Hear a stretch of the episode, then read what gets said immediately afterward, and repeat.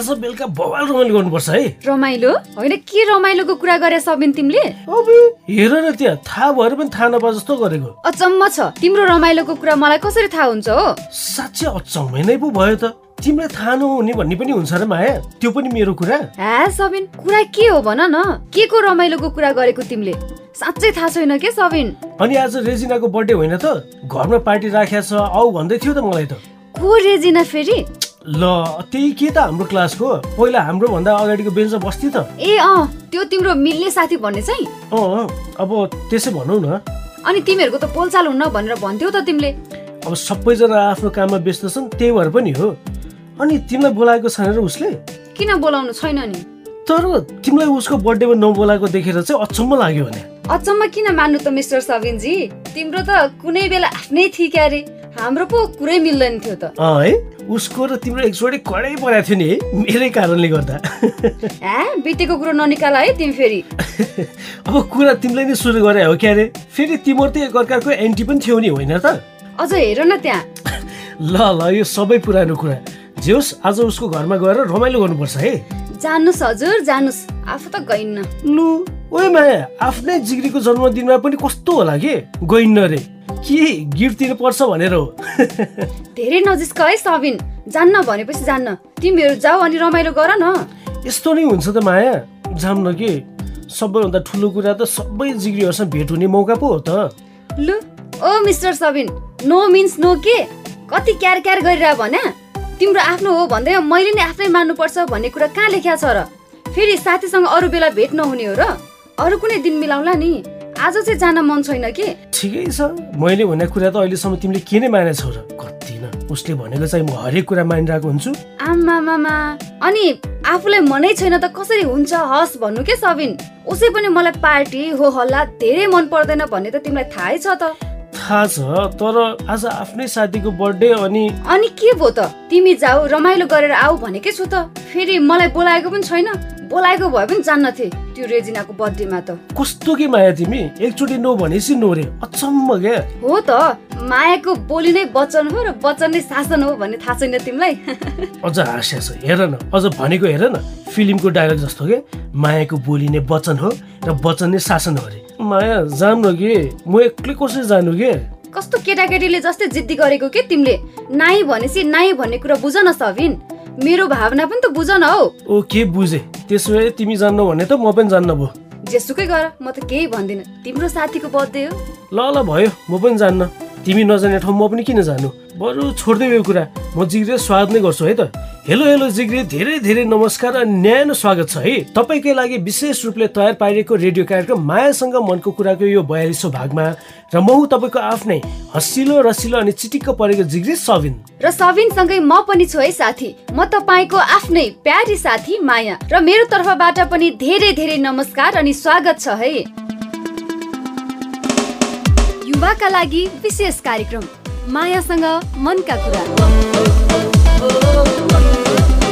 माया अघि तिमीले आज बेलुका रेजिनाको बर्थडे पार्टीमा जाँदिनु भन्दा नराम्रो लागे पनि तिम्रो एउटा कुरा चाहिँ साह्रै मन पर्यो है मलाई। ल के कुरा हो सबिन त्यस्तो? फकाउनलाई भन्या त होइन नि। अबि क्या जमाना छ है? रिसाको म अनि फकाउनु पर्ने मलाई। अझ उल्टै उसलाई पो फकाउनु पर्ने भनेर सोचिरहेको रहेछ। त्यस्तो है? तिमी चाहिँ किन रिसाउनु पर्यो त? जाऊ गएर आऊ। म उनीहरूलाई पछि कुनै दिन भेट्छु भनिरहेको छु त। ल ल ल छोडिदेऊ सबै।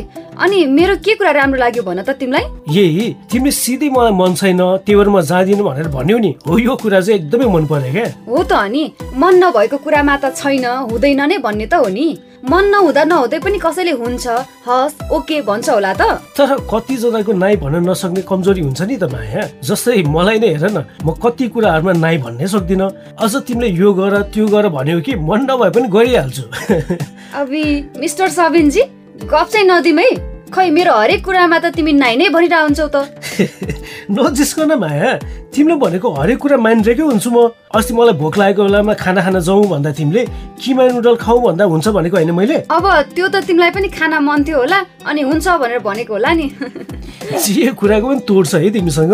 माया हो नि त मिस्टर सबिनजी। तर साँच्ची भन्या के जस्तै कति जिग्रीहरूले चाहिँ कहिलेकाहीँ यो गरौँ त्यो गरौँ यहाँ जाउँ त्यहाँ जाउँ भनिरहेको हुन्छ नि त्यति बेला आफूलाई मन छैन भने पनि फ्याट्टै नै भन्नै सक्दिनँ क्या अनि पछि नगइदिएपछि साथीहरू रिसाउने गर्छन् क्या हो है यस्तो कुराले हामीलाई धर्म सङ्कटमै पारिरहेको हुन्छ कहिलेकाहीँ। तर आफूलाई सही नलागेको कुरामा नो चाहिँ भनिहाल्नु पर्छ जस्तो लाग्छ है सबिन मलाई चाहिँ। सिधै नो भन्नै पर्छ भन्ने छैन नि। नो भन्नुपर्छ भन्ने अनि फेरि सिधै नो भन्नुपर्छ भन्ने पनि छैन अरे। के भने माया त्यस्तो? भने के हो भने नि सबिन नो भन्ने थुप्रै तरिकाहरू हुन्छन्। जस्तै म तिम्रो भावना विचारको कदर गर्छु तर अहिले मलाई यतातिर लाग्न मन छैन। यो कुरामा मैले सोचिसकेको पनि छैन। यस्तो काम गर्न असहज लाग्छ या म यो चोटिलाई भ्याउँदिन? मेरो अरू नै महत्वपूर्ण काम छ। बरु अर्को चोटिलाई जाउँला भनेर भन्न पनि त सकिन्छ नि। हो त है माया। र मायाको कुरामा थप्नु पर्दैन झिकी। अझ हामीले आफूलाई मन नलागेको कुरामा तिमीले भनेको कुरा सही हो तर मलाई चाहिँ ठिक लागेन। त्यही भएर म हुन्छ भनेर भन्न सक्दिनँ भनेर पनि त भन्न सक्छौ नि। होइन माया? हो नि सबिन अर्को कुरा त्यो तपाईँले राखेको अफर देखाइएको ठुल्ठुला सपनाहरूको कुरा जुन तपाईँको आफ्नो पनि इच्छा रहर सपना उद्देश्यको कुरा नै हो भने पनि ती कुराहरूमा हो यसले त मेरो मनकै कुरा गर्यो साथ पनि दिन्छु भनेको छ। मेरो आकाङ्क्षाहरू पनि पुरा गराइदिन्छु भनेको छ। मेरो सपना पुरा हुने भयो भनेर केही नसोची हुन्छ हसको भरमा पछि लाग्नु चाहिँ ठिक होइन भन्ने लाग्छ है सबिन मलाई त। एकदमै सही कुरा। झिग्री तपाईँलाई थाहै छ नि है कि हामीले मानव बेचबिखनमा पार्न खोज्ने तस्करहरूले पनि हाम्रो सबै दुःख पीडा चाहना सपनाहरू बुझेर हामीलाई सोही अनुरूप विभिन्न किसिमको लोभ लालच र सपनाहरू देखाउँदै बेच्न लगेको थुप्रै उदाहरणहरू छन् नि। त्यसैले हामीलाई मन नभएको कुराहरूमा नाइ भन्न सिकौँ र मानव बेचबिखन लगायतका अरू थुप्रै जोखिमहरूबाट पनि बचौँ। ल मायाले भनेको कुराहरूमा चाहिँ मैले ख्याल गर्ने भयो है झिग्री अँ साँच्ची माया अनि आज हामी हाम्रो खेलाडी झिग्री दीक्षाको कथा नसुन्ने भने? तिमी पनि सबिन साथी दीक्षालाई नभेटे त यसरी एक एक हप्ता कुरेको मतलबै भएन नि होइन साथी? त्यो त हो नि है।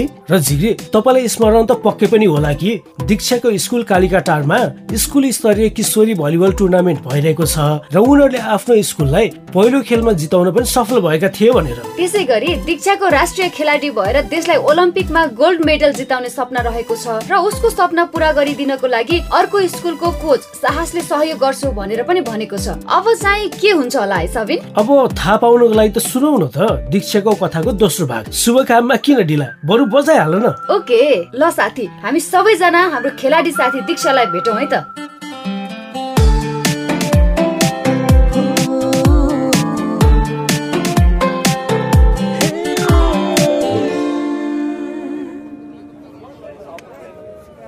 दर्शकबिन अबको आधा घन्टामा स्कुल स्तरीय किशोरी भलिबल टुर्नामेन्टको फाइनल खेल कालिकाटार मावि र वंशगोपाल माविको बिच हुन गइरहेको छ। त्यही भएर धैर्य धारण गरेर बसिदिनु होला। ओ दीक्षा दीक्षा कति बेला सुरु हुने रे हाम्रो फाइनल खेल? अबको आधा घन्टामा सुरु हुन्छ भनेर उद्घोषण गर्नेले भर्खरै भन्यो सुनेन? हेत्तेरिका यो आधा घन्टा पनि कतिखेर बित्ला चाहिँ भयो भने। तर जे होस् मलाई त हाम्रो टिम भलिबल टुर्नामेन्टको फाइनलमा पुगेको भएर लास्टै खुसी लागेको छ। पनि एकदमै ह्याप्पी छु सुनेन? हामीले यसरी नै खेलिरह्यौँ भने त फाइनल पनि पक्कै जित्छौँ। त्यसको त त चिन्तै नलिन। सुनेन भएपछि ढुक्क हो के त? म सर्भिस बनाउँछु त सट्का सट हान अनि त कसले हामीलाई हराउन सक्छ र यो कालिका टारमा त्यो त हो तर हाम्रो फाइनलमा पर्ने टिम त खत्रै छ। क्या खतरा खतरा सट हानिरहेको थियो? त्यही टिमसँग त साहसको टिम हारेको हो नि। हो त नि है। साहसको कोचिङले पनि उसको टिमले त्यो टिमसँग जित्न सकेन। मलाई त साहसको टिम हारेको देखेर साह्रै नमजा लाग्यो यार। त्यही त है। कस्तो न्याउरो अनुहार लागेको थियो साहसले। के हो दीक्षा? अरू टिम हार्दा चाहिँ माया नलाग्ने अनि साहसको टिम हार्दा चाहिँ माया लाग्ने? के हो हँ? त पनि। त्यस्तो केही होइन के? चुप्लाक चुप्लाक साहस यतै आउँदैछ। हो र? ए। हो त रहेछ नि। आमामा कस्तो हिरो देखिएको है साहसलाई कालो चस्मा लगाउँदा। हेलो दीक्षा हाई सुनेना। बधाई छ है दुवैजनालाई अनि तपाईँको टिमलाई पनि फाइनलमा पुगेकोमा। धन्यवाद साहस सर। तर साहस सर तपाईँको टिम हारेको भएर दिक्षालाई चाहिँ साह्रै दुःख लागेको छ अरे। है दिक्षा? दुःख मान्नु पर्दैन नि दीक्षा। अब खेल हो हार जित त भइहाल्छ नि। त्यसमाथि पनि मेरो टिमको हार भन्दा पनि तपाईँको टिम फाइनलमा पुगेकोमा धेरै खुसी छु म त। एउटा गीतै छ नि। खुसी छु म आज तिमी भन्दा धेरै। तिमी हाँस्दा लाग्छ यो खुसी हो मेरै। साह्रै मजाको मान्छे साथ सर तपाईँ त। अब तपाईँहरूको मन नै सफा छ। त्यही भएर पनि मजाको लागेको होला नि तपाईँहरूलाई। भन्छन् नि फुलको आँखामा फुलै संसार काँडाको आँखामा काँडै संसार। गीत पनि मिठो गाउनु हुने रहेछ तपाईँ त। बाथरुम सिङ्गर हो नि त। कहिले काहीँ गुनगुनाउनु मन लाग्छ। बरु दीक्षा मैले तपाईँको बारेमा राष्ट्रिय टिमको कोचसँग कुरा गरेको छु। उहाँले एक दुई दिनमा खबर गर्छु भन्नुभएको छ। फेरि तपाईँ जतिको खेलाडीलाई कोच गर्न पाउनु त भाग्यकै कुरा हो नि।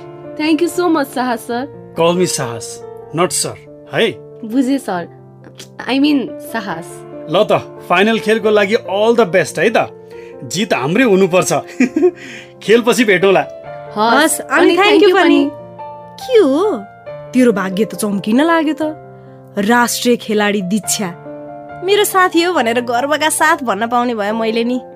भाग्य त लिएरै आएको रहेछ। त्यसमाथि क्या स्टाइलमा साहसले भनेको क्या? कलमी साहस नट सर रे आमा। ल ल अब धेरै नजिस्का जाउँ ग्राउन्डमा बोलाइसक्यो।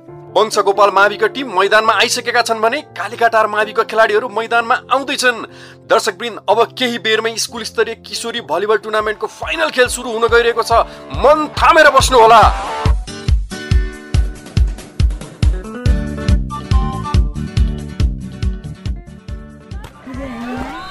यता यता यता। दर्शकवृन्द वंशगोपाल मावि र कालिकटार मावि टिमको बिचमा स्कुल स्तरीय किशोरी भलिबल टुर्नामेन्टको फाइनल खेल एकदमै घमासान भइरहेको छ र एकदमै रोमाञ्चक पनि।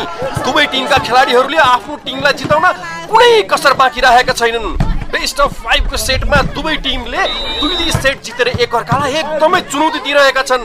र यो वंशगोपाल मावि टिमको तर्फबाट समिनाको खतरनाक सट र यो सटलाई कालिकाटार माविको खेलाडीले रोक्न सकेनन् र वंशगोपाल माविले एक पोइन्ट थपेर तीन अङ्कको अग्रता लिएका छन्।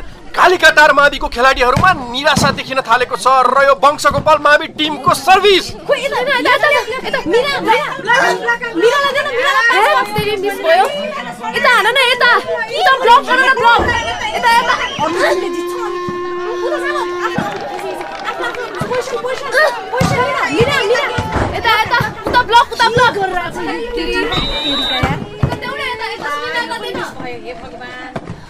सुनेन पखाइ म लिन्छु यो बल यता यता पास गरिदिन्छ क्विक सट बनाए ल हान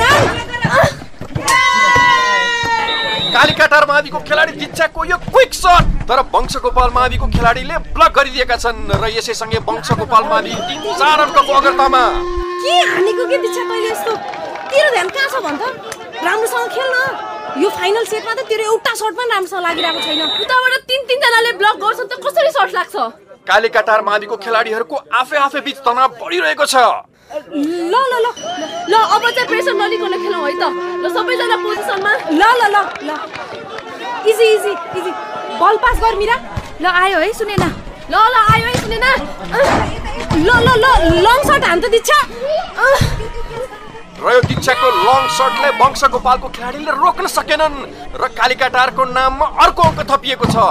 यो अङ्कले कालिकाटार माविको मुहारमा खुसी छाड्न थालेको छ र आश बढ्न थालेको छ।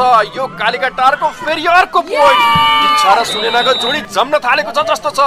हेरौँ के कालिकाटारले गेमलाई अर्को मोडमा लान सक्ला त र यो दीक्षाको अर्को क्विक सट ल है यो सर्ट चाहिँ मिस नगर है दिच्छा यो सर्ट लाग्यो भने हामीलाई एडभान्टेज हुन्छ। ल ल ल क्विकली बना है त। ल छिटो छिटो।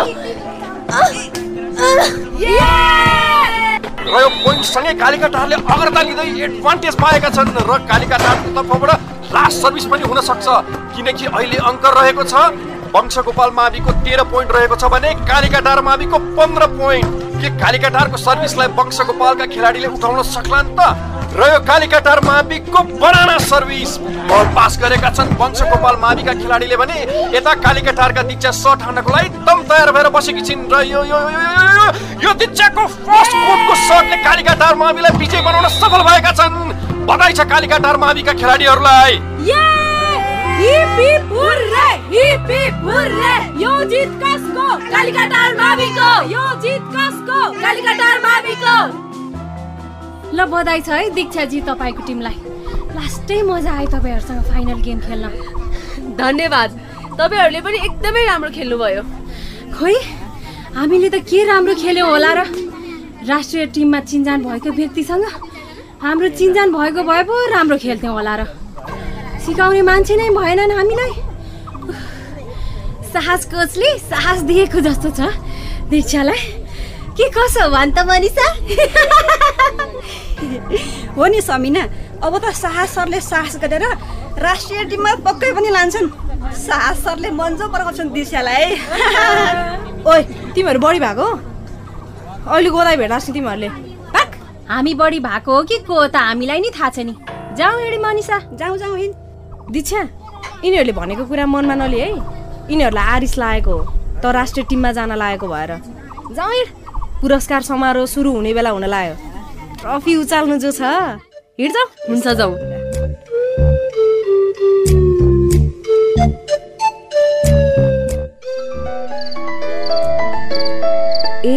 साहसले पो फोन गर्यो त।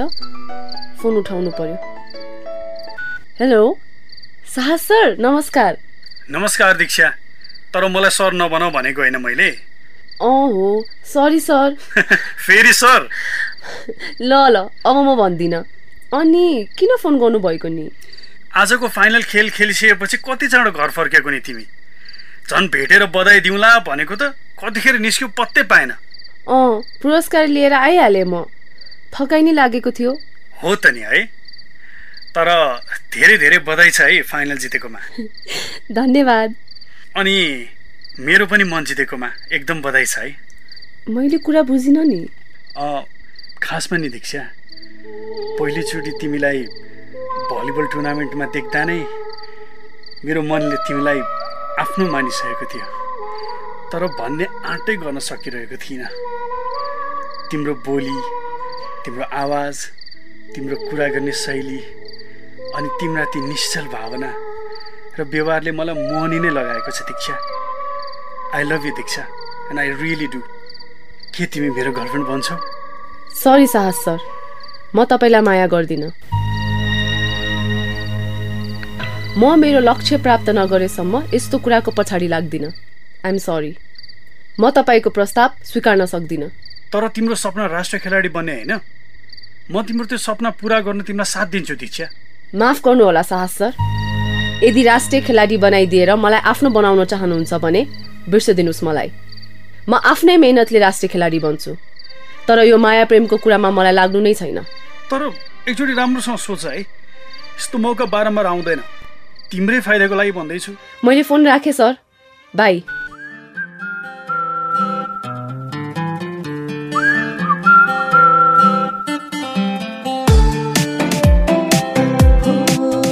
ओइ सबिन त्यो कोच कि के रे? नाम पनि बिर्स्यो हौ। के नाम पो थियो सबिन त्यो कोचको? साहस भने ए अँ कस्तो होला के? चिन्जान भएको कति पनि भएको छैन। सिधै आई लभ यु के तिमी मेरो गर्लफ्रेन्ड बन्छौ पो भन्यो त साथी दीक्षालाई। अनि के भयो त? मान्छे हेर न मान्छे के को कमी छ र जिग्री साहसमा खै? मलाई त कति पनि ठिक लागेन है सबिन। अझै तिम्रो राष्ट्रिय खेलाडी बन्ने सपना पुरा गरिदिन्छु। यस्तो मौका फेरि फेरि आउँदैन।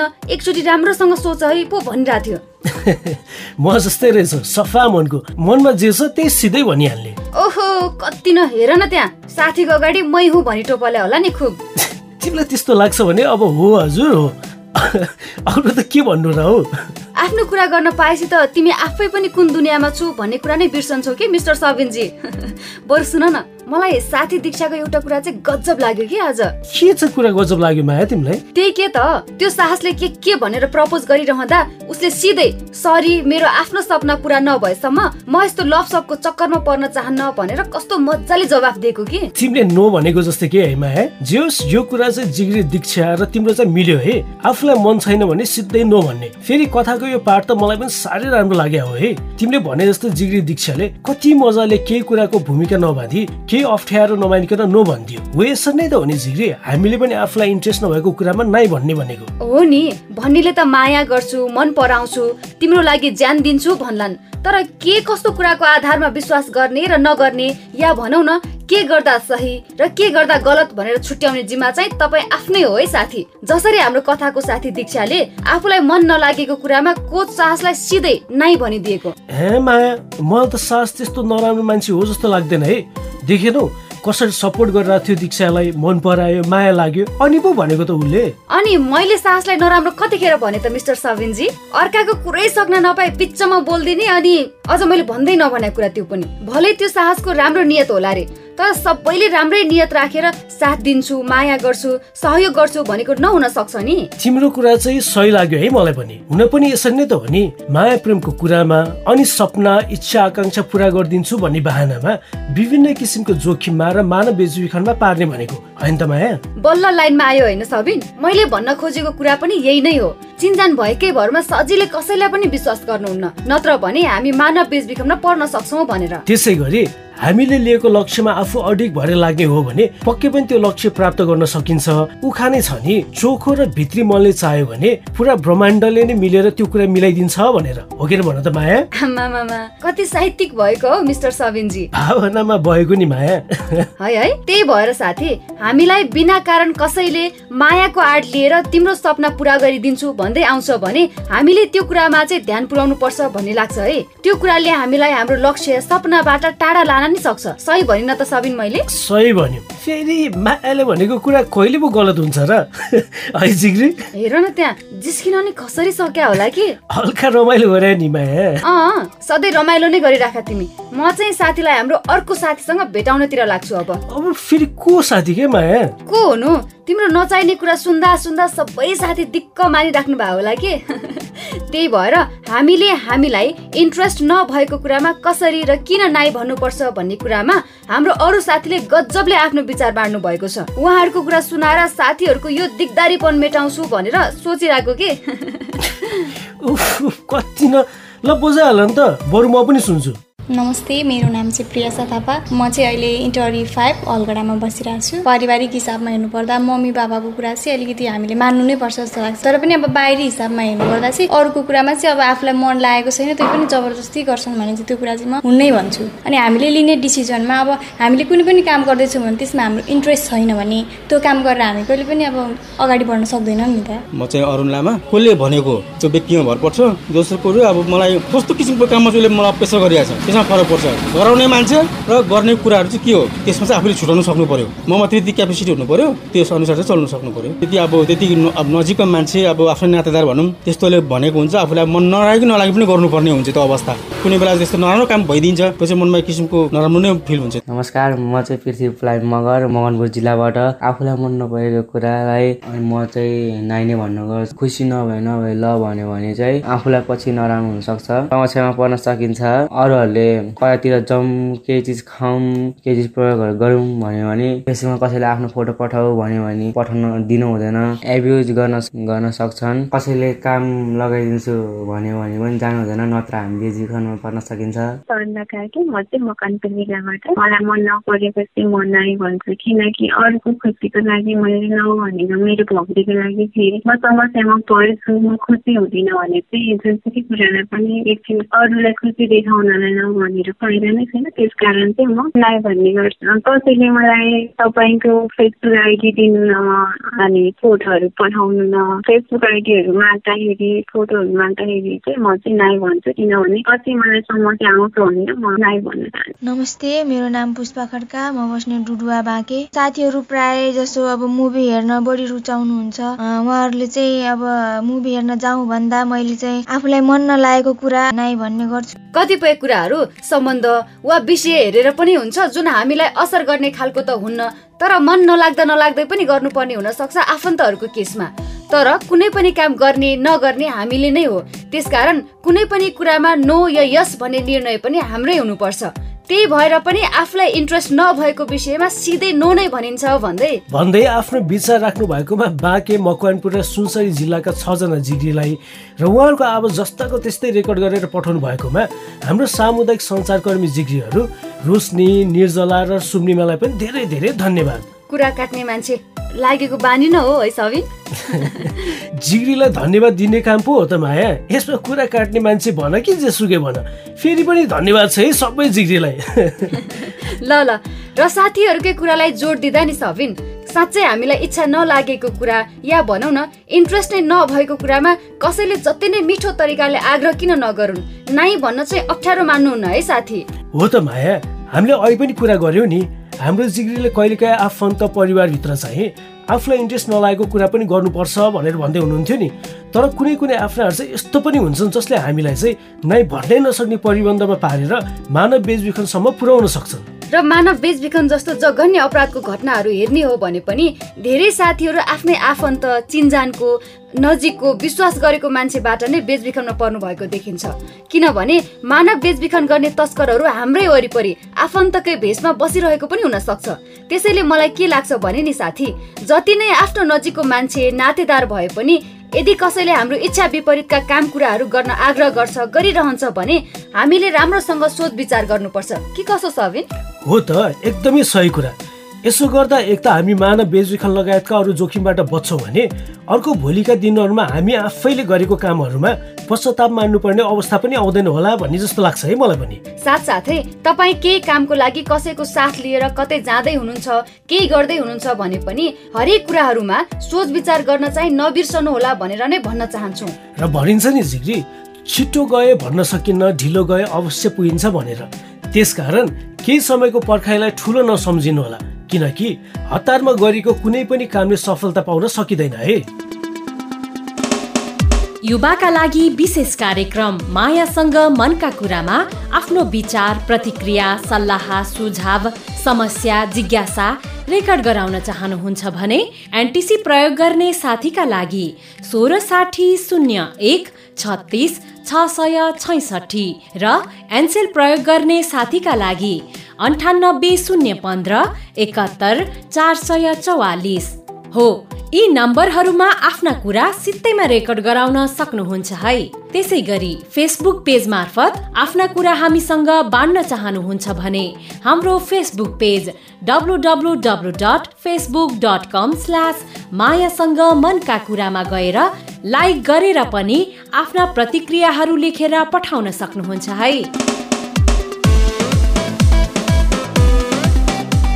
ल त जिग्री तपाईँको लागि विशेष रूपले तयार पारिएको रेडियो कार्यक्रम मायासँग मनको कुराको यो बयालिसौँ भाग तपाईँलाई कस्तो लाग्यो? जस्तो लाग्यो त्यस्तै लेखेर पठाउनु होला। होइन त माया? हो नि तपाईँको प्रत्येक प्रतिक्रियाहरू हाम्रो लागि अत्यन्तै महत्वपूर्ण रहन्छ है साथी। त्यही भएर लेख्न नभुल्नु होला ताकि अझै हाम्रो कार्यक्रम मायासँग मनका कुरालाई तपाईँले चाहे जस्तै बिल्कुलै तपाईँको लागि बनाउन सकौँ। यसो भन्दा भन्दै आजलाई चाहिँ जाने बेला भएछ हो सबिन। अब बिदा माग्ने कि साथीसँग? स्योर माया वाइ नट समय भएपछि त बिदा मागिहाल्ने हो नि। हेर त त्यहाँ। अनुहारमा चमक नै अर्को है। के भने हौ माया त्यस्तो? अब हसिलो रसिलो सबिन पो त। यो अनुहारमा त सधैँ चमक नै चमक रहन्छ नि। होला होला। हँसिलो रसिलो हो कि? आज कतै कतै जान पाइने भो भनेर हो। ए अँ त है माया। ल तिमीलाई धन्यवाद छ है। झन्डै बिर्सेँ मैले त। जे गरे नि नसकिने भयो मिस्टर सबिनजीलाई। हो त। अब तिमीलाई पो मन छैन त। म त जाने हो रेजिनाको बर्थडे पार्टीमा। बरु बिदा मागिहाल त जिग्रीसँग जाऊ जाऊ। कतिचोटि सुनाइर के सबिन। आफै कुरा निकाल्छ अनि अझ के के सुनाइरहे हुँदा हुँदा अब खुसीले एक्लै बरबराउने समेत भइसक्यो है। लु ओइ माया जे पाए त्यही भन्ने होइन है। जिग्रीले पनि के सोच्दो हो के? अनि के बरबराइरह त एक्लै? ल ल जे भयो नि तिमी त हाँस्यौ नि। तर अघि मैले भनेकै थिएँ नि माया कि तिमी पार्टीमा जाँदैनौ भने म पनि जान्न भनेर। बरु बिदा मागेर कतै घुम्न जाने कि माया? हुन्छ मिस्टर सबिनजी। तर पहिला बिदा त माग्नुहोस् ल त जिग्री अर्को हप्ता फेरि भेट्ने बाचा सहित तपाईँको आफ्नै रेडियो कार्यक्रम मायासँग मनको कुराको आजको यो बयालिसौँ भागबाट म तपाईँको आफ्नै हँसिलो रसिलो अनि चिटिक्क परेको जिग्री सबिन। र म तपाईँको आफ्नै प्यारी साथी माया पनि बिदा माग्छु। नमस्ते बाई बाई फेरि भेटौँला।